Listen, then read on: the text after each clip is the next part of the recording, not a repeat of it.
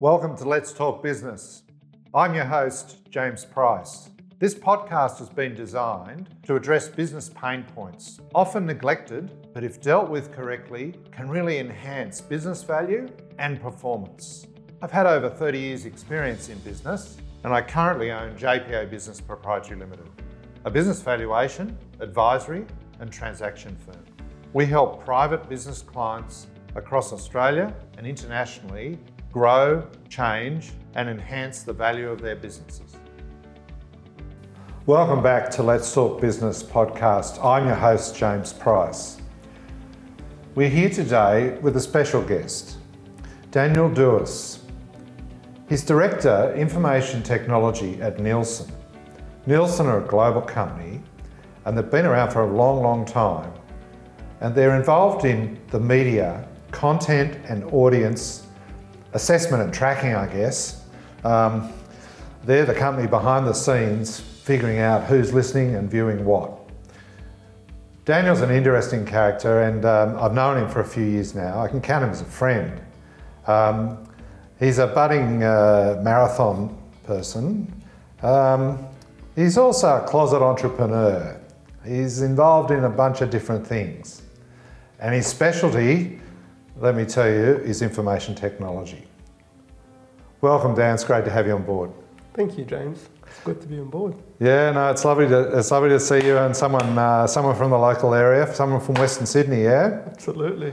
Yeah. So, look, I um, I'm interested to talk about Nielsen a little bit in the context of what's happened in that media space.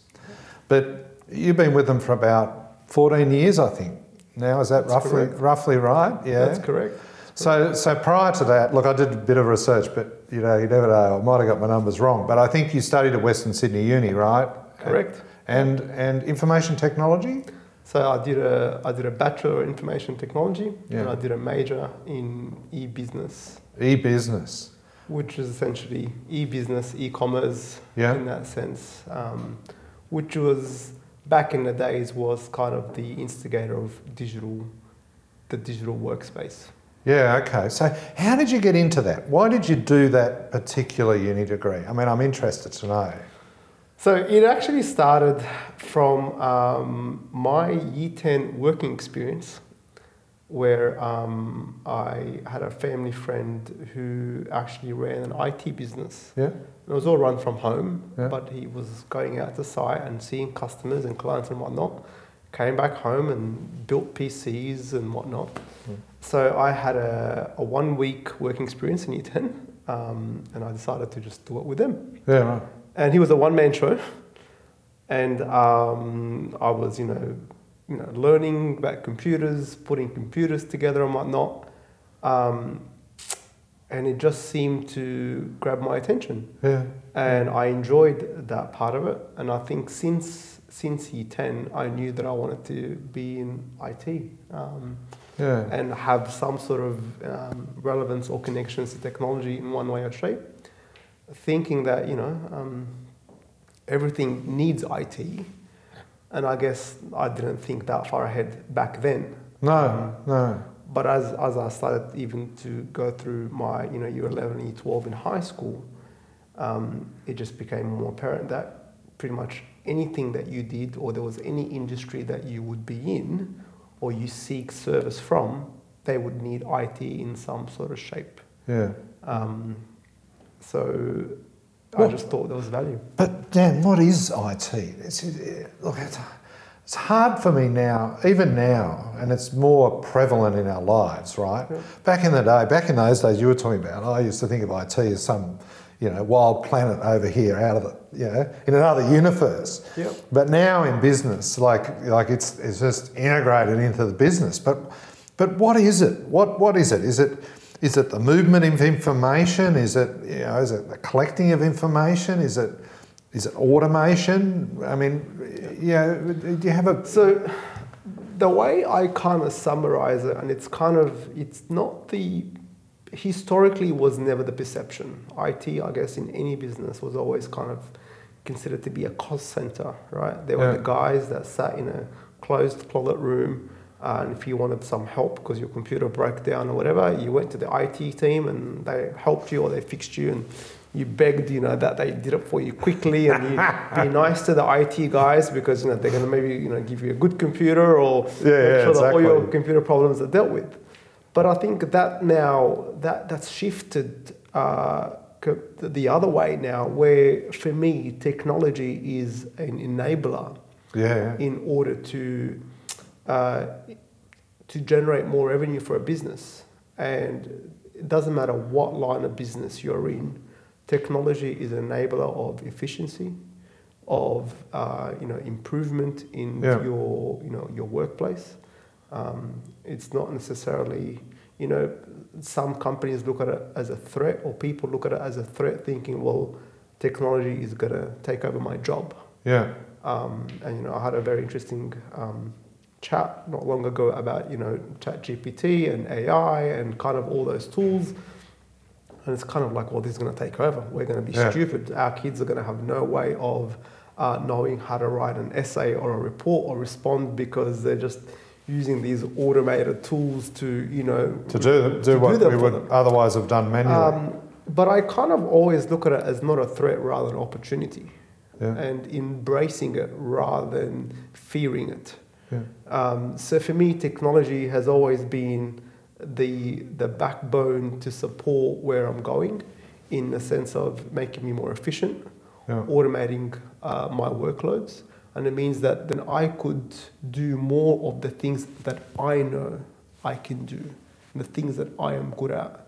So if you're a business owner, the last thing you want to do is sit there and trying to do things manually versus being out and being a specialty that maybe you know you're Yeah, the owner, yeah. so you want to go out meet clients and you know be very um, be very sociable with people because this is the way that you build your business Yeah. and technology is there to enable you to you know do all the back office stuff while you go out and do the things that you're good at I think that's interesting because, you know, what I often talk about with our guests here is that elite business owners are very good at figuring out what they do really well, what they they can, the essence of the value they add to the business. And to use your example, it might be, you know, that they're front and center with their clients, developing business. That's what they're the best at, right? So what you're saying is, you know, IT and technology of today allows a business to uh, effectively handle all the support functions in a productive and consistent way uh, and make the business owner look good at what they do well, right? Um, so, so if you think about, you know, back when you, you know, studied it versus now, I guess, is it fair to say one of the interesting things about technology, it's, it's come, it's come down to the rump of small and mid-sized business and it's more attainable. Like I imagine back in those days, there were, you know, there was still, there's still a word about mainframes and, you know, big company IT, right? Yeah. Yeah. Yeah. So it's, it, it's now, you know, something that can actually be utilised by, you know, a tradesperson that's a, a single owner, you know, of a, a plumbing business Yep. or a manufacturing firm that might be a you know, small to mid-sized biz, yeah, or a big company. Well, you think about the disruption that technology has brought on. People call it disruption, and I call it opportunities. Or the um, so giving a lot more people the opportunity to establish a business, to establish an idea, or to Yeah. build on an idea Yeah, yeah. without having to have the backing of a larger organizations because they don't have the facilities or the resources themselves as a small business or even just as an idea. Yeah. So if if if I was you know an entrepreneur and I had some idea that I wanted to execute and see if this idea had legs or not, you know, if it was building an app, I could probably build an app now in two to three weeks at most, you know, with a bit of wireframes and whatnot. I could build an app and then give it to maybe share it with some family and friends and say, guys, could you use it? Let me know. That's generally how any small kind of business starts off. Yeah. You've got the support of family and friends because essentially this is the trust is already established in any you know business. Yeah, yeah, yeah. You're, you know you get more business from people that already trust you, and generally it starts off with the family and friends. So I don't need to spend that much money. I don't need to spend a 100,000 or 200,000 to build an application before I can even trial it with family and friends. Where now you could be doing that in a fraction of the price. Yeah. So I don't need to know the core. I don't need to be a developer. I don't need to be a specialist in, in, in this element. But I could engage with a lot more people at a much more reasonable prices and be able to get an idea off the ground a lot quicker than what it would have taken me 10 years ago, even five years ago. It's exciting, isn't it? Like, um, I mean, what advice would you give a business? Let, let's say, I don't know, let's say they manufacture window dressings, blinds, and what have you, right? So, so they do it for the domestic market. They actually manufacture the product, the different window dressings, and they they sell to the home renovators and uh, you know new housing market. So, you know, they've got builders and interior designers and other tradies that that purchase off them for, you know, for that market. So, a small business, it might be I don't know, three mil turnover, you know, 500, 600, 700,000 uh, profit in a good year, for instance. Um, you know, a fictitious business sitting here in Western Sydney. Um, let's say they've all manual, pretty much. Um, they have perhaps an accounting system that's that's that's uh, you know, could be mild, could be QuickBooks, and that's about all they do uh, from a technology perspective. Where does a business like that start, do you think? Right? So they're, they're not a startup, they've been going for many years, but they haven't necessarily taken the steps of embracing IT. Yeah. Is, is there a, are there a few clues and tips around you know, how, to, how to jump into the pool and, and, and swim that, that you would? There are, there are, there, there, there's quite a few. Um, and it generally, it starts, in, in, in my view, um, it starts right at the top. And it, it starts from the management side and where what they are, what they envision the business is going and the direction Yeah. the business is going. Yeah. Um, if the business is in a growth state or the business is on a really steady state of, you know, of, you know, if it's been established for a number of years. Um, but generally, you look at the people and the repetitive processes in the business.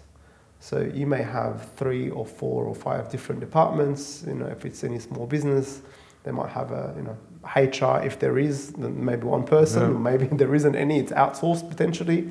Um, then they might have a sales team. They might have a marketing team. Then they might have like a factory team that are doing you know Yeah. laborers operating machinery and whatnot.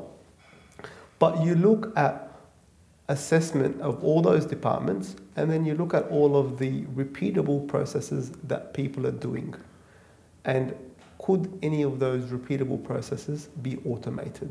Yeah, right. Now, there's obviously the fear initially of, no, this is going to change, this is going to take over my job, this is going to. Yeah, Where yeah, when things come from the top, and it's the way that you know you do change management and leaders actually where they really excel. It's about how much change they're able to do, but also take people along the journey with them. yes, So in any you know successful business, um, change could come from the top or could come from the bottom, um, depending on which way it comes from. There's always ways in you being able to upskill and retrain people and take them on the journey to make their life easier in order for them to focus on the things that they are good at. Now, they don't want to be folding a box, uh, you know, for 10 hours a day and so forth. They want to, they surely have other skills that they can leverage. But because it takes them 10 hours because they have to follow this X, Y, and Z, they're unable to focus yeah, right. on the things that they enjoy.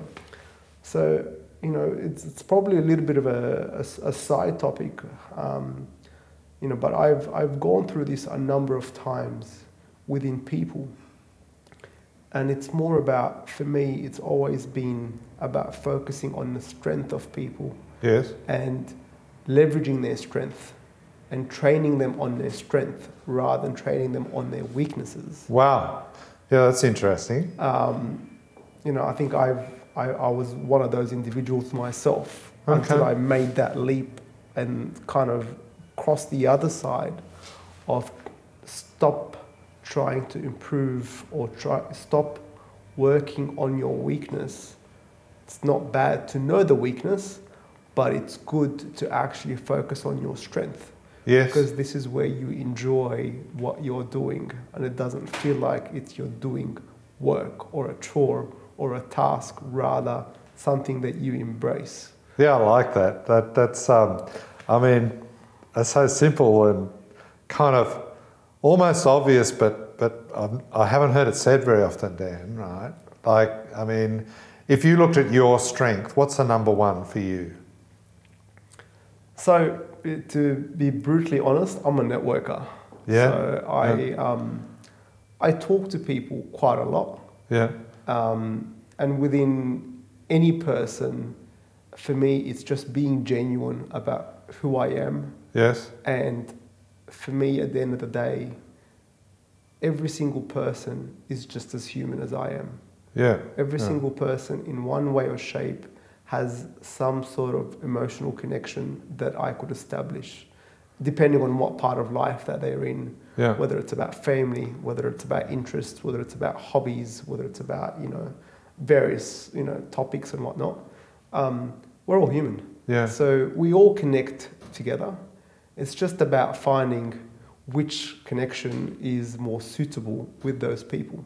Hmm. And from there, I find it as a way or a leeway to actually establish um, long lasting um, relationships, uh, professionally or non professionally, Yes. friendships. Yeah. Um, but essentially, for me, that then helps me not have to know everything because I'm great at certain things, Yes. but I'm also greater with the people that I'm surrounded by and the people that are able to support me in those specialties.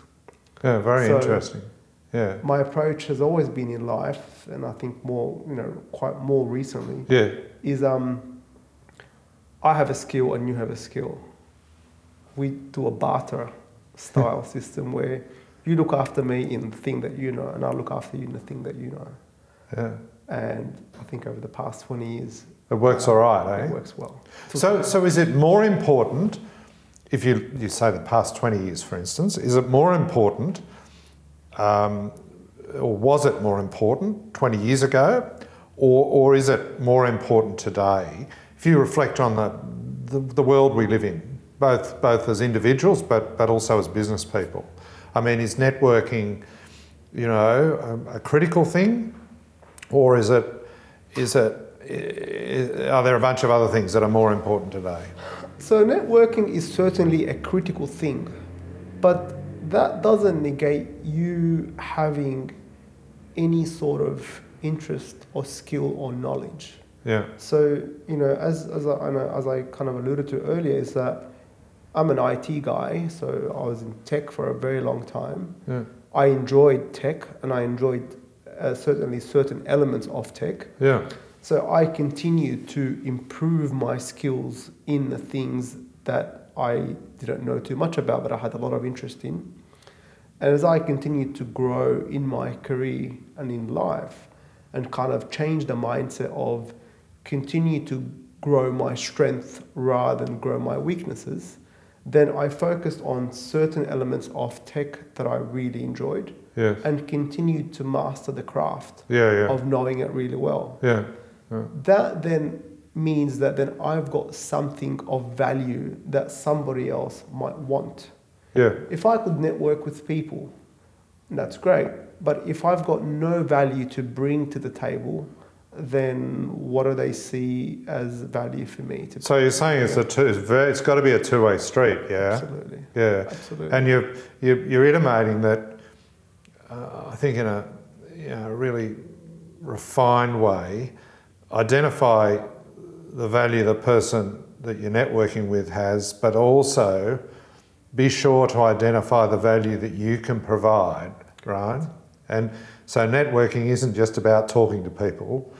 Um, it's, it's, it's more strategic than that. Uh, Absolutely, yeah, absolutely. yeah. And and I've got to say is that uh, you know you surround yourself with people who you know probably bluntly saying who are better than you in a way of I'm now always looking to be inspired by such people and trying to learn and grow from potentially their experiences or the way that they may have done things or they have you know gone through experiences in life Yeah. and I'm yet to go through that, or I may have you know, had oversight of such things.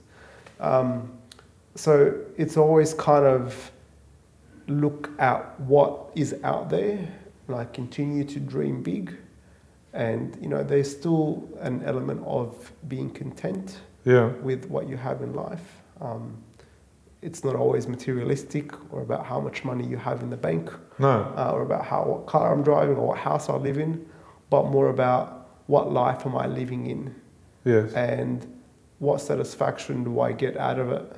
Yeah. Um, you know, if I was to lose everything today, what would happen to me? Would I be have nobody? Because the people I'm surrounded by saw me as maybe a successful Yeah, cash yeah, cow, yeah, and now that I've lost everything, I've got nobody around me. nobody. Or am I going to be surrounded with you know support and love from those people that I'm surrounded by that are going to be able to pick me back up again? Yeah, I mean that's that's pretty neat, isn't it? Like it's on the one side to improve uh, as humans, we've and as business people, we've got to aspire to you know a, a, better level, whatever that might be, and however we define it. And I think continuous improvement as part of a business environment or a personal environment is is a significant um, uh, dare I say, healthy driver. But then on the other side of that coin is the contentment piece, isn't it? Um, and the environment you're creating for yourself, come what may, in good times and bad, and the extent to which that environment supports you in those times and is and has your back and is there for you. Like sometimes those two two parts can you know, can be a little bit of friction, right? But but you know, I guess what that you're suggesting that you need to strive for both. Absolutely, and I think um, the contentment is one element, but also the people that you are surrounded by or the network that you have. I think you can be inspired from anybody, and it's not necessarily.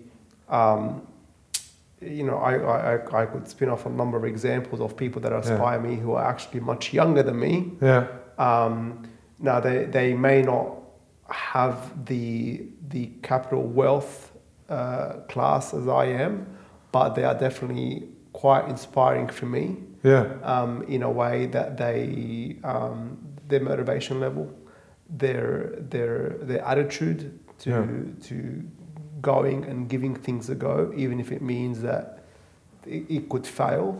Um, you know, and you know, I continue to be inspired by people, young entrepreneurs yes, who I, you know, I'm, I'm slowly getting a lot more of those people surrounding me as well.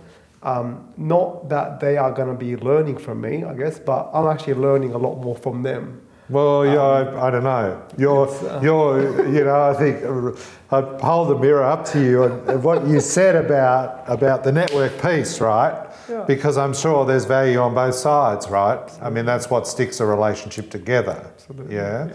and yeah, I mean, it, it's it's it's interesting um, your perspective on that, and and also your perspective on building up your strength. Um, and if we focus on that fictitious example um, just one last time, you know, I think I got the feeling you're saying, righto, in that company, identify the strengths of the individuals, you know, make sure they're focusing on those and, and, and start as a manager in the business to identify the areas that are weaknesses, all the areas and or that can be you know, repetitive and can be automated. And probably I'm, I'm sensing from what you said that, you know, approach it in an incremental Absolutely. way. Yeah. I think uh, before, you know, technology, th- there's a solution for every problem, but it's about the way that you take people on the journey. Yeah. And at the end of the day, technology is never the barrier, it's the people. And as any you know um, successful business owner knows, the people are their assets. Yeah. And without these people, they have no business essentially. Yeah. Um, you know, I kind of you know, there's there's always a lot of those ones that say, well, it's all right, I can fire everybody today, and you know, I'll be all right. Yeah, it might be okay for a week or a month or six, but it's not sustainable. Yeah. So you know, people are your best assets, and you know, if, you know, in any corporate or even small business, large business, medium, uh, the people are the ones that make the business what it is. Yeah. So how do you take the people on the journey Yeah. and execute on it? Uh, generally, people are against change. Yeah. Uh, so immediate change could be detrimental. And uh, it could also give the bad perception that actually, because of technology, that's what happened to the business versus actually it's the people that had a lot more control in it, but the people just were not taken on the journey. Uh, you know, I think you're spot on there, and, and I've seen and been involved with a bunch of implementations of new uh, information technology systems in businesses, large and small.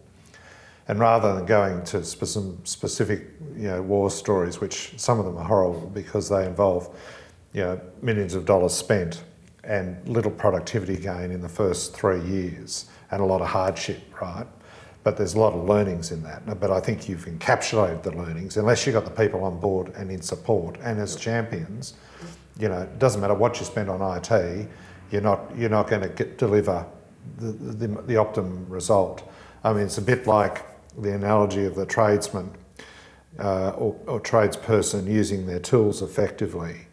If you good, at- if you give them new tools, they've got to be convinced that the tool is be, is better than the last one, so that they'll use it frequently, Yep. um, and it'll be worth the investment. Yeah. Spot Um, on. Yeah. And technology is no different, even with technology experts. So I have um, had a number of challenges actually, even in corporate business, where um, there might be a perception that uh, you know some of the competitors are using such big tools and brands and whatnot. Uh, and it's like we have to be on board. We have to be doing the same thing, and we have to be using the same, you know, big brands and names as everybody in order to ins- show that you know we are right up there. yeah. But essentially, it's as a leader, you're not the one operating it. It's the people that are operating it. And if the people aren't comfortable with it, then that actually becomes more of a, a drawback to the Yes. business Yes. because it could decrease the productivity because people don't want to touch it. They either don't know it, they're unskilled on it, they're not familiar with it, or they haven't had, they haven't been empowered to be able to actually have a mistake or you know have a problem and be okay. Yeah, yeah. Because if you're working in a high pressure environment, well, you're comfortable within your element or within the zone or within the tools that you're familiar with. Yeah. So it's important that a lot of the times, you know, and I do that quite frequently now when I'm making assessments on platforms and tools and whatnot, even with my technology experts, I actually take them on the journey Yeah. and let them dictate what value that brings to the environment, to their to to the working of the business, rather than let's just go and deploy this and hope you know that everybody's using it, so it must be great. Shiny things are easy to buy, Absolutely. but but not necessarily easy to use. Yeah. So the idea is that you want to ensure that your people are empowered, but your people are leading the way of change in improving and being efficient, rather than it coming right from the top. And there's probably, you know, to underline, I think, a, a core element of a good, a good, a good business culture, right? When your people feel like they're accountable and responsible for changing and improving what they're doing, rather than having it imposed. Um, and as you've intimated, sometimes things going backwards rather than forwards. Yeah. yeah. But so important in a very competitive market, and for those business owners listening to this, I think you know, the message is embrace technology, but don't feel like you've got to, you know, eat it all in one sitting. Um, It's a it's an incremental process. You've got to be prepared to put the bricks and, and foundations together over time. You're not going to have a win every time, but you've got to be mapping towards something, and you've got to bring your team along with you.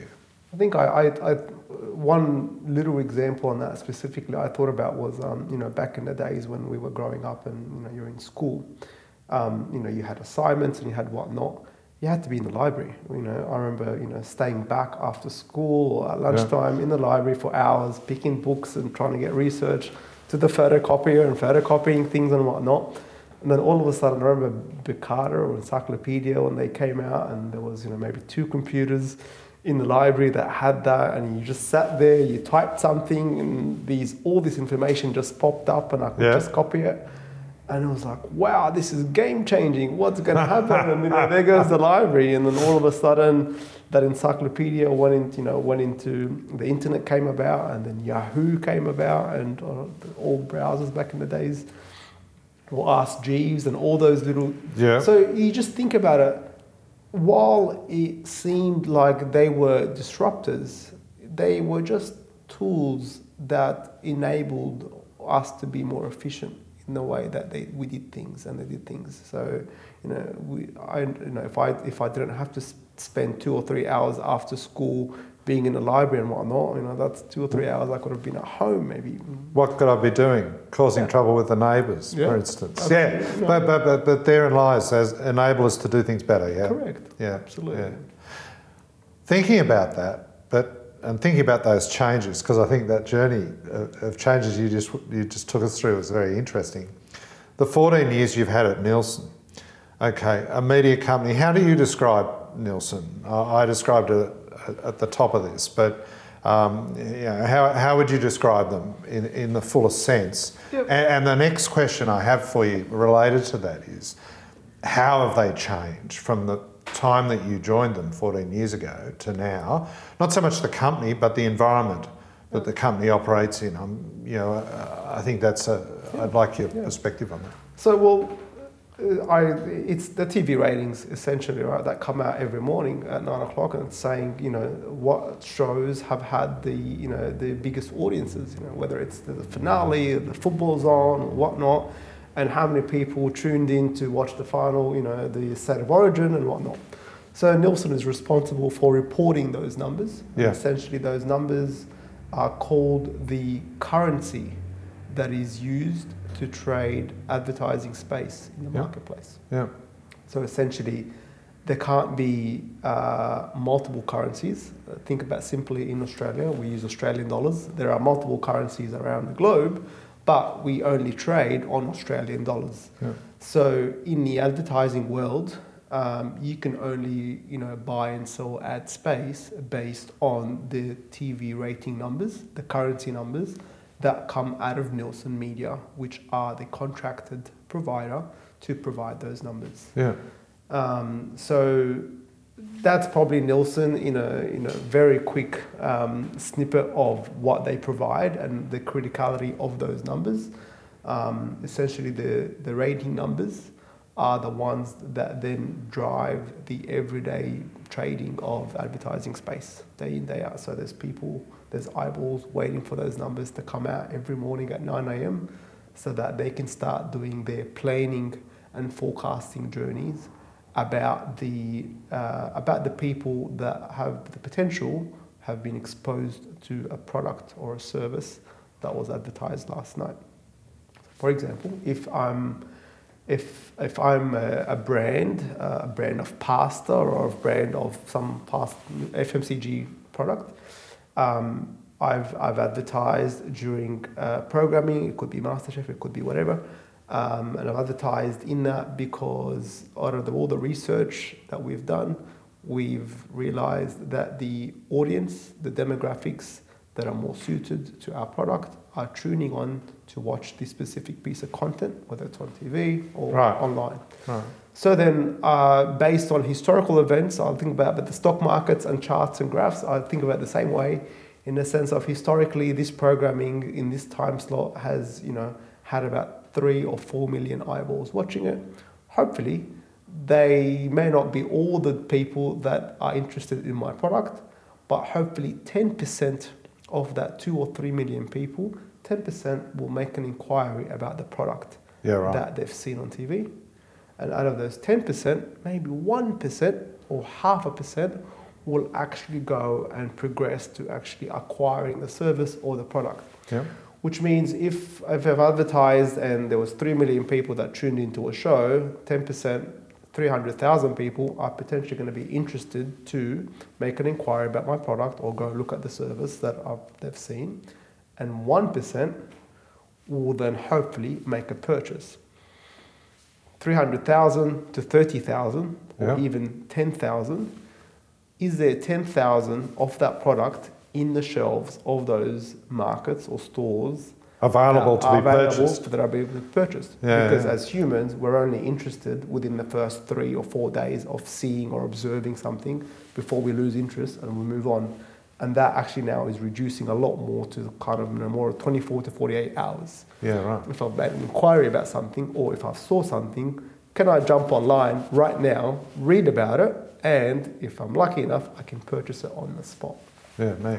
So it's about how quickly could I deliver the product to the person from the time that they've seen it or they've just found out about it. So uh, that that is then what these numbers are dictating. So if, uh, if if if a brand has you know has put out an ad, they're waiting to see how many people have actually potentially consumed you know the ad that have come out or the you know the, the product that they, they were promoting last night. Yeah. and then does that then translate to the numbers that they've had forecasting for? And are they prepared if there's a storm of inquiries and customers and people wanting to you know take on that brand do they have availability? Or was it a waste because they can't service it? So it's almost like, you know, I've got this picture of a Russian roulette table with some insider knowledge out the back, right? So, so where do I place my coins, Right. right? And and all the while, Nielsen is is has got has got the figures on the insider knowledge about what might come up, right?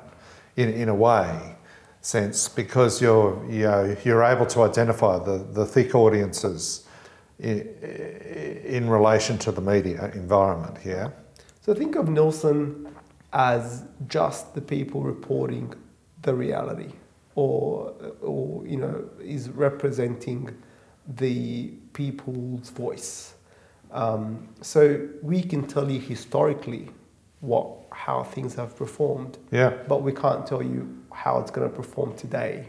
Yeah. Right. Today happens. Yes. Yes. uh, because there could be a number of uh, obstacles or external factors that have changed since then. that So it's eyeballs in review, basically. Yeah. Correct. Yeah. Yeah. yeah. Absolutely. And how has that changed?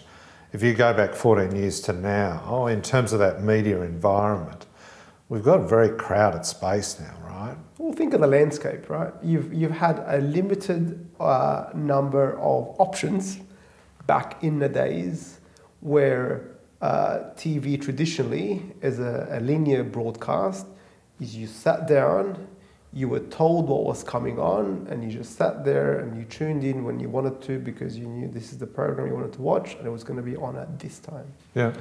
Now, I feel like we were kind of being dictated to, or we were robots because we were told that's what's going to come on. Where now people have a lot more freedom and people have a lot more voice, and they say, "Well, no, I don't want to wait for you to tell me when I can watch this. I want to watch it anytime, Yeah. especially if it's content that's not live Yes. and that could be available on demand. So this is where the landscape has changed, and we've gone from, you know, while traditional broadcast TV, the linear is still available. You've now got the BVOD, which they call it the broadcast video on demand, Yes. which is all the programming that I've gone to air. I can go back and watch it and binge it. Maybe if I wanted to, in you know two or three hours, I can watch an entire series or a season Yeah. Yeah. Yeah. of whatever. So people have a lot more control of their content consumption, not only on the time that they consume it, but also on the screens that they consume it. So they can consume it on their phone, iPad, TV. And I think uh, TV essentially has become just a screen in the house Yes. and that screen could be leveraged for many more uses rather than sitting down and just watching whatever's on it. I can start dictating what's going to be put on that screen. Yeah. Um, But also that means from a Nielsen perspective, the challenges then, you know, grow drastically because the way that the Nielsen measurement works, it's essentially, you know, it's capturing, there's a, there's a little device or a meter that we call, and that is placed on the screen and that sc- that meter is then capturing all the content, the audio content that's coming Yeah, out yeah. of that screen. So think about having a traditional home that may have had you know two or three TVs because they've had you know two in a bedroom and one in the main room. Um, now is being fragmented to ten and fifteen devices. And Wow. think about those devices no longer being permanent in that location. Those devices are now moving around because they could be your phone, they could be your laptop, and you're not just waiting to come home to consume that content. You're consuming it on the train on your phone. Yeah. Um, so the way of measurement has had to change drastically in that space, um, and it's changed in a way that you've had to go from, you know, just having a physical device or a meter sitting under a screen, to then more smart tools on a software-based platform that are then being able to be integrated on these, you know, on the broadcaster's application, on the devices themselves, so that you could start capturing the behaviors and the content that is being consumed by the consumer. Um, the bigger challenges with that, Yeah. then you think about COVID came about, lots more people watching, and you know, lots more people consuming content and whatnot. Um, lots more challenges came with security, and a lot more people were, you know, have had, you know, where identities were, Yeah. were robbed, Yeah. information were leaked. A lot more companies were being attacked, and that's because there was a lot more people now working in so many fragmented places because you know they they're able to you know have work flexible you know work flexibilities. But then that meant they were no longer able to come into the you know the big building the big office where all the data were centrally managed and stored and secured and whatnot. Now it's and you just could only access it. Yeah. correct. Yeah. so that then brought on a lot more challenges from the measurement perspective in the sense of, you know, asking people, oh, can I, you know, can I, can I know what you're watching, or can I put a piece of software on your device or whatever to be able to capture? It's like, oh, well, I do all of my internet banking on this. Yeah. It's gone from the day of the, the TV was the, the main place where I consume content to now the screen that I'm consuming this content on I have is my, actually the have same my whole screen. life on this. Correct. My entire life is on it. My banking's on it. My work, you know, stuff is on it. My confidential information's on it. And now you want to tap into it and you want to know what I'm consuming. So lots of challenges have come out of that. So for Nielsen, huge competitive pressures, I guess, in terms of, or just market pressures to figure out uh, how does it need to refine its business model through that process to still deliver, you know, valuable audience tracking services to, you know, well, I guess to business owners, but but media companies and the like, um, to support the advertising Absolutely. model. Um, so that's uh, you know one really interesting issue, and I guess the other is what does it mean for a, a business owner wanting to sell a product in that environment? Very you know very different environment to enter into if you're thinking of advertising, I guess. Correct.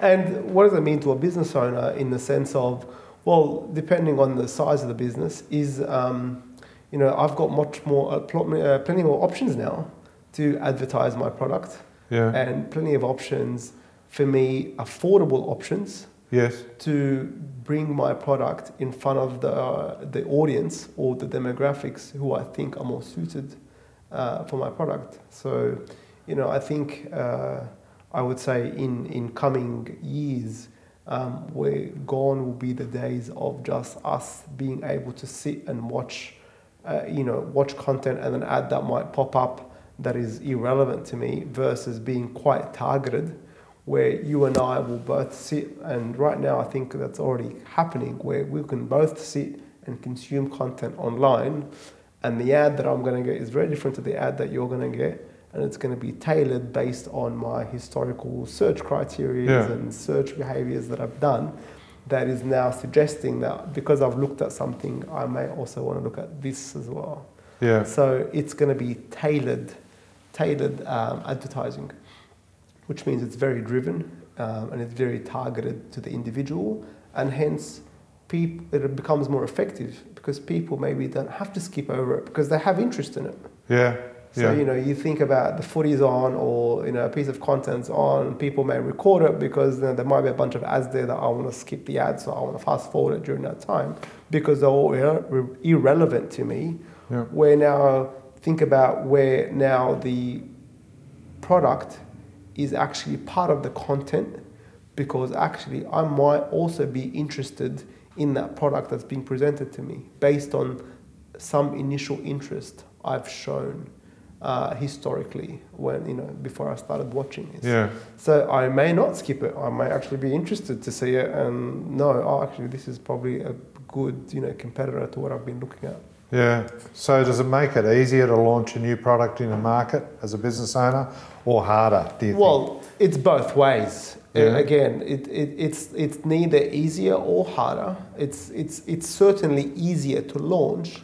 Doesn't mean it's easier to uh, get the attention because there might be a lot more people uh, competing for the same eyeballs Yeah. uh, with similar products, which means there's a lot more options. So it's about well, you, it's about the strategy that then you have in place, about the way you present it, but then how do you differentiate yourself from the others?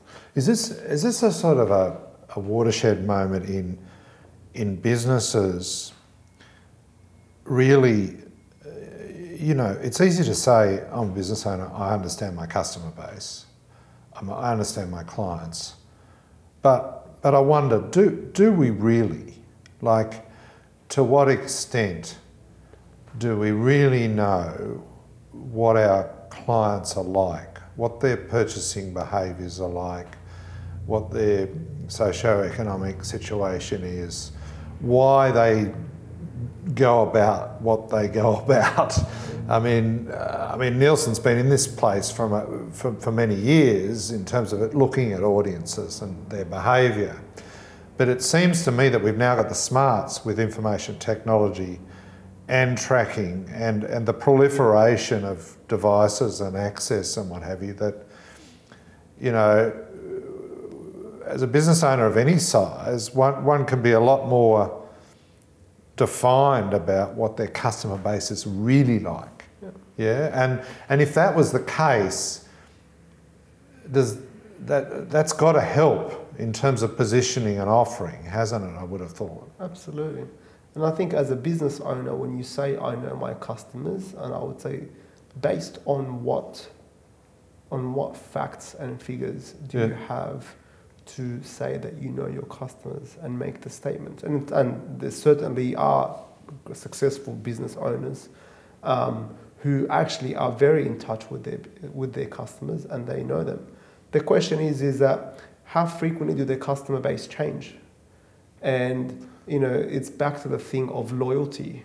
Yeah, Where, you know, yeah. back in the days, if you know you went to you know, uh, you know Jim the barber or whoever it was, is that you'd always go back to Jim the barber. Where Yeah. now it's like there's there's plenty of Jims around, um, and you know I'm willing to take the risk and trial somebody else for the maybe the convenience, not necessarily the cost. May not always be because it's cheaper, but it could also be because maybe more convenient for me to then, you know, go to the barber downstairs while I'm at work, and then that saves me an hour to drive down to that location and catch up with my buddy again. Yeah, yeah. Because if yeah. I need to catch up with my buddy, I don't just have to walk in there to catch up with him. I can just ping him on social media and say, "Hey, how you going?" I can call him. I can do FaceTime. I can do. There's plenty more platforms now that I can keep in contact with those people than me have to go and see them to either consume the service or to catch up with them as well. I think that's fascinating. That, that whole dynamic. As a business value up in our, our business, we look at various health factors to do with a business, and one relates to what I call the client portfolio, for want of a better word. Um, and you know, we used to be very financially focused. We just look at the numbers. So we look at the split of what people are buying and how that's changing over time and what the margin was from your various client groups and and and, and loyalty, but we'd look at loyalty just on around you know, repeat purchasing and, and the dollars from that, right? But now we look at the purchasing behaviours behind that. And Uh, if we're doing a valuation for a company, it might be a, a reasonable sized business. You know, it could be, you know, 10, 20, 30, 50, even 100 mil turnover business. Or, or it might be a small biz below 5 mil turnover, you know.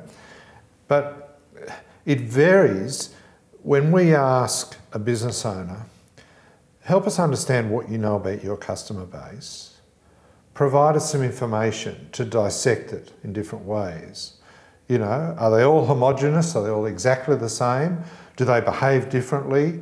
You know, how, what is the financial return from each? Um, quite often, it's an area where business owners struggle to actually provide meaningful information. And it's not because they, they don't want to, because once they understand why we're looking, they say, oh, gee, never thought of it that way. Maybe we should, you know, think about it. But, but typically, I think we look at business owners look at sales as sales, and providing sales are strong and margins reasonable. Well, the next thing we look at is expenses and profit, right? And and it, it, it's a very superficial, let me tell you, view of the world. Um, if if if, and that's why I'm excited about what's going on in your world and what you're talking about, right? Because it's driving us to look more explicitly at well, what are the behaviours of our customers and why are they doing what they're doing? And in the knowledge of that, can we actually design our offering to provide more value to them or to address a pain point that they're clearly suffering and as a result they're changing their behaviours, right? And if we could, you know, so, so I think it, it's going to unlock a lot of opportunity for, for business owners, yeah? Yeah. I don't know. I've just got on my hobby horse there, but yeah, uh, it, it's absolutely. exciting, I think. But this is kind of the key things, and you look at a lot, a lot of the successful businesses. It's uh, generally after every single purchase or service offering that's been, you know, consumed. There's always a feedback form that comes back, and that feedback essentially that feeds the build of the profile of the customer based on their experience. Doesn't matter how big or small the customer is, that continues to build their profile about how much more information they know about the customer, not just about oh, the quality of the product or if they were able to use it or not. But there's also, we start to tap a bit more into the things that are important to them. Was it the quality? Was it the price? Was it the, the speed of delivery of the service? Yeah was it them being able to speak to somebody here, you know, in country, somebody that you know they didn't really care about? Was it the way that we communicated that they were happy to just talk to us in text rather than you know being getting a phone call of us? So we start to learn more about the, our customers and the behaviors or the way that they want us to engage with them, because it's no longer plain you know black and white about how we're gonna engage with our customers because everyone has now got different priorities and we're all kind of running in this storm of things that we get to do every day. So we're all looking about convenience and we're looking about the way that we can get things faster, but also still maintain some sort of quality if that was of importance. If it wasn't, yeah, yeah. then great. I'm happy to change my yeah. TV. I'm happy to change my TV every 12 months, but I'm only going to pay 600 bucks for it versus paying $4,000 for a TV that might last me five years. But I'm like, in five years, that TV is going to be ancient and it's going to be a dinosaur. And I want to be up to the latest, great and greatest tech. So I'd rather spend very little money but change it every 12 months. Then I've got headache free. If it ever breaks, I just get a new one every 12 months, but it's also covered under warranty. You don't have to worry about it. And see, I think you said before, back in the day, we were told what we would be fed in terms of our TV world. But, but also, I use that as a bit of an analogy for how customers were dealt with by, by many businesses. And that's not meant to be a negative comment, it's just how it was. Fast forward to today, it's the, the ultimate world of selection and, and uh, self you know, sort of self-designed, so to speak, within within reason, um, and uh, you know, as a result, that creates a very different competitive environment. Um, and there's therefore the information on audience, on your audience, as a business owner, you know, you need to be onto it. And and I think you're intimating by by what you've just said about those changes that don't just accept that you can move with a new piece of technology to to a, a silver bullet situation where you've solved it because it's constantly changing. You're going to have to you have you're going to have to be used to refining Yeah. what you do based on more information, new information. And you think about every single brand, um, and I think historically, beyond the loyalties that we've spoken about, eh, historically, we were always being dictated to. Um, and there's a really, really um, basic example that I can just um, share with you, um, not necessarily about technology, but just about brands. Yeah. Um, you think about uh, you know, a fancy sports car like a Lamborghini, for example. If I've got one in the garage. Right. It's yellow, actually. I never, I, I, I wasn't too sure about the yellow, but look, no, just We should go for a ride. just teasing. Um, but you look at su- such a brand, and this is a, a sports car, so you know, and you know, so you know, it's it's going to be very fast. It's going to look insane. And It's going to have two people in it. But then over the years, as the market have shown, is that people are you know, people want to have a variety of cars. Uh, and it might be that they also want different sizes of cars and they want to have SUVs and they want to have sedans, but they, they still have loyalty to the brand, but that brand is no longer giving me all the things that I want, so I'm going to go somewhere else. yeah, So, what did these brands do? They've changed and they've had to adapt Yeah. and they've had to go and listen to the people. So, what have the begin- Lamborghini just done? They've got a four wheel drive. Yeah. You could still get the car, you could still get the badge, you'd still be paying the price, but we see that it's not always about price with that market. It's about giving them the things that they want. And we've seen that they want these, So they want it in a bigger size. We're going to give it to you in a bigger they've size. been prepared to be adaptable, Yeah, yeah. adaptable. Same as you know, same as you know, Mercedes or whatever.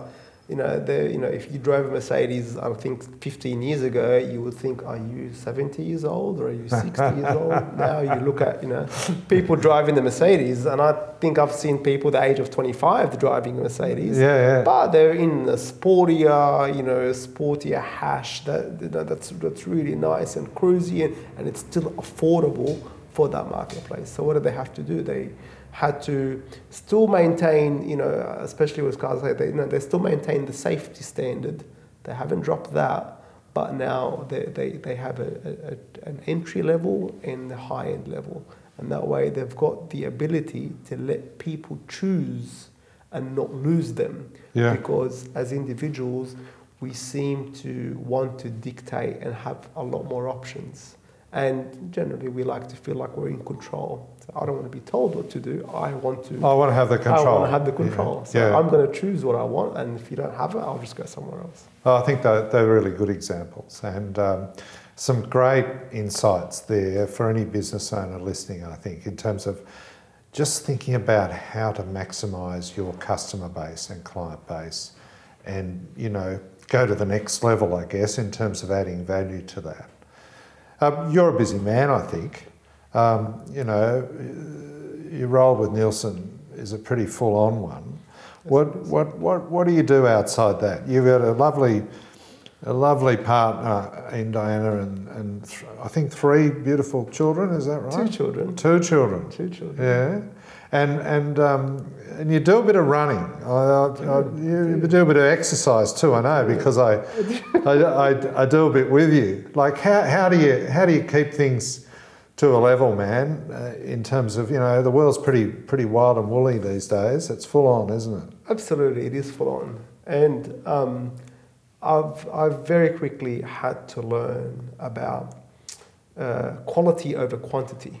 Yeah, Um, and I don't think that just comes with products, but it also comes with time and everything that you do in life. yeah, Um, and the focus for me, and you know, I, I still struggle with that uh, to get sidetracked, but it's continue to do the things you love, and they always become kind of a, a healthy part of life Yeah. rather than a chore. But also, it's how do I then ensure that I spend a quality time with the people that need the time of me rather than say I'm at home uh, for you know three hours a day, Yeah. but you know three hours, but I'm only paying attention for you know 15 minutes. Yeah. So have more quality than quantity. Um, uh, you know, we're both um, very busy individuals. Yeah. Uh, we're both uh, very like-minded. uh, we click on really, really well.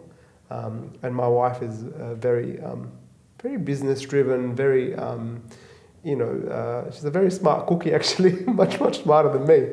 Um, Who but- keeps each other in check? Do you keep each other in check, or does? Uh, to be honest, um, she's she's the water to my fire. yeah. um, and not in a bad way, but also there's a really good balance between us both. yeah.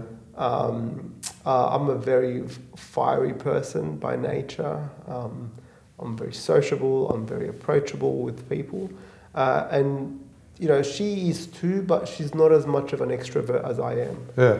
Um, so she's more, she gets more sociable with the people once she's been, you know, acquainted. Yeah, yeah. you know, That's a perhaps more calm, Yeah, the calming, extroverts- calming influence.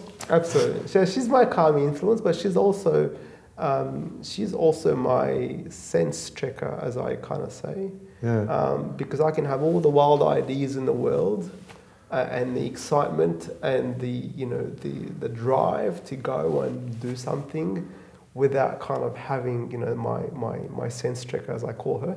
Uh, and say, you know, what, are your thoughts on this? And you know, she's she's a very, very supportive person of, of me, and I'm very grateful for that. Yeah. Um, and I think uh, in every successful uh, relationship or couple or family, it goes both ways. Yeah. Um, and you know we we are as strong as you know as our foundation. And you know, for me, my foundation is um, I come from very very humble beginnings, but um, I come from a you know my my family remains to be my focus and the core Yeah. of uh, of my beliefs in the sense of if I've lost everything in the world, would I miss anything? Yeah. Or what will I take with me? What Yeah. would I want to have? Yeah. And if it's my family, then they're the people that are going to be sticking by me. That's pretty good, eh? And um, yeah, so that, that that's where I, I spend my quality time yeah. with. Yeah. Um, so I think there's a there's a very healthy balance Yeah. between um, you know the the business and the personal, and I actually don't differentiate between them. No, it's a- interesting, There's isn't a it? very good mixture Yeah. um, in play here because I think that every moment, um, every moment spent not doing something, somebody else is, you know, is, is taking over someone Yeah, yeah, else. And that's, or that is an opportunity lost Yes. of you being able to do something or being able to accomplish something. Yeah, I love that, Dan. Um, Yeah. But that's that's been my, my, my phenomena in life, and that goes both between you know Dinah and myself. Yeah. um, you know, we, you know, life could be very chaotic. Um, but I find the time that there's a really good balance, whether it's when I'm exercising, whether when I'm in the gym, or whether when I'm running with individuals like yourself. So Yeah, yeah. Kind of learning from that. I think every single opportunity that you have an interaction with could become a business interaction, or could become an opportunity of learning, or could be an opportunity of seeing something that you haven't seen before that may be of interest to, to you know to for you to do something better. I mean, the frustration I have is in running with you, apart from the first few hundred yards, um, I see a lot of your back. Um, you, you, you're an amazing, you're an amazing runner, and you've, you've, in, you, you, you've really achieved some PBs over recent times.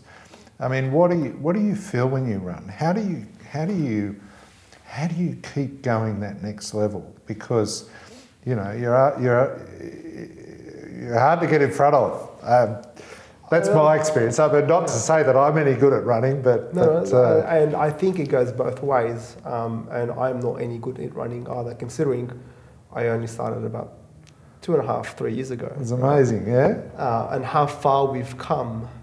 Um, but a couple of things to dissect there in some of those comments. So you may be seeing my back on a number of times, but you also don't realize the value that you have on me seeing someone like yourself being very committed to the game or being committed to something that you do. And rocking up and seeing those individuals is enough inspiration to say, these individuals can do it with such a chaotic maybe life or I don't know what circumstances that they're going through. Why can't I? Yeah. And they're kind of the things that continue to drive you and inspire you to then continue to you know the path that you have. right? Yeah. Yeah, that's interesting. So th- th- there's that sense of the community, the people that aspire me Yes. and that motivate me to continue to push. The next element for me, even when I start, you know, when I've you know when I've been running and I've been running uh, on my own for you know very long distance and whatnot, um, it's an opportunity for me to be with myself. yes, yes. Um, and I see value in that. So obviously the first value is I'm exercising, but the second value is also I am spending that time with myself yeah, right. to have to think about maybe my day, my week, my plan of something I'm about to execute. Um, and I've, you know, a lot of people actually look at me and sometimes laugh when I say, actually, I don't have anything in my ears when I run. I, I'm afraid that I might drop a, you know, an earpiece or the headphone might be too heavy or whatever. Not even a phone, right? Yeah. Um, and but I find it as an opportunity to actually spend that time with myself and to, Yeah. to listen to my own thoughts. Um, and that actually keeps me distracted from what's in front of me, and I just kind of keep going. Yeah. Um, so that, that's another element to, to me being able to leverage that time and being able to not just run, but actually use it as my own personal time of thinking and, um, and planning about what my week or what my day may look like, generally my week, and what I've got coming on. The other element of that, I feel like it's also the commitment to the cause in the sense of um, what it's what it's the perception of my life. Yeah. Um, now, being fit is you know it's beyond the personal gratification that you get from that. You know, you feel great about yourself and and whatnot. The health benefits. Um, there's also the aspect of the way that you present to other people. Um, Yes. For you to remain at the level of fitness and shape and whatnot that you're currently in, that means that there's a lot of dedication and commitment that you've put into your life, to your fitness, in order for you to be able to achieve it and maintain it. Yeah. That, for me, also speaks volumes about the type of individual or person that you are, about being able to commit to the cause and not running at the first sight of a challenge. Or, or, you know. So, you know, it's I don't have to tell you that I'm a runner or I'm a fit person. Generally, you may be able to see it without me saying a word. Yeah. But that may also then show the way that my life is kind of built, or you know, my values about being committed. Um, in many way, ways, I find that it actually serves you well in, in, in life, just in business. I, I, I love what you've taken us through there, Dan. I mean, I, I, I want to summarise that just, just to internalise it myself and, and for our audience, but I won't do it justice. But, you know, if I've listened to you over the last little while, they're talking about um, um, uh, talking about your running, but also your family. To me, um, you know, my sense is part of your makeup is the strength of your family unit and and the reciprocation you get uh, in that bond uh, with Di- Diana and the team, and and then. You know, you talk to us about networking and relationships early on, and then, you know, dare I say, I, I- see a lot of your back. And here were you saying, but James, you know, all the while I'm looking at the community and the value that each of those people add. um, as we go through that run or that life together in terms of how I network and develop relationships. And I'm getting, I'm getting benefit from the strength that others are providing in their own journeys. And then finally, you know, to tell us that you're having a conversation with yourself, um, but also to talk about how individuals take care of themselves and what that shows in terms of their respect for themselves and therefore the people around them. Um, and those ingredients are, are very special, yeah, in any business owner or individual's journey. And so, um, I mean, I've got massive respect for you, but I really appreciate you joining us on Let's Talk Business today, Dan. A pleasure. Thank My you. Pleasure. Thank, Thank, you, James. very much. Thank you. Thank you. That was Danyal Dous, Director Information Technology at Nielsen. And didn't he take us through a journey about how the media environment's changed over the last couple of decades, how information technology has changed and become more attainable um, as enablers for business people to enhance the productivity of their businesses. And thirdly, how important knowing your audience, knowing your clients, knowing your customer base, and using information technology and what's happening in the media to be better informed about their needs, wants, and how to add value to them. And finally, some critical personal tips on becoming a good individual and a good business owner and enjoying the journey. A great interview. Thanks for tuning in to today's episode. If you enjoyed it, subscribe to this podcast and follow us on Instagram at James C underscore price. And if you're up for improving your business, gaining access to knowledge, insights, our team, and consultations, join our online membership portal. Visit jpabusiness.com.au.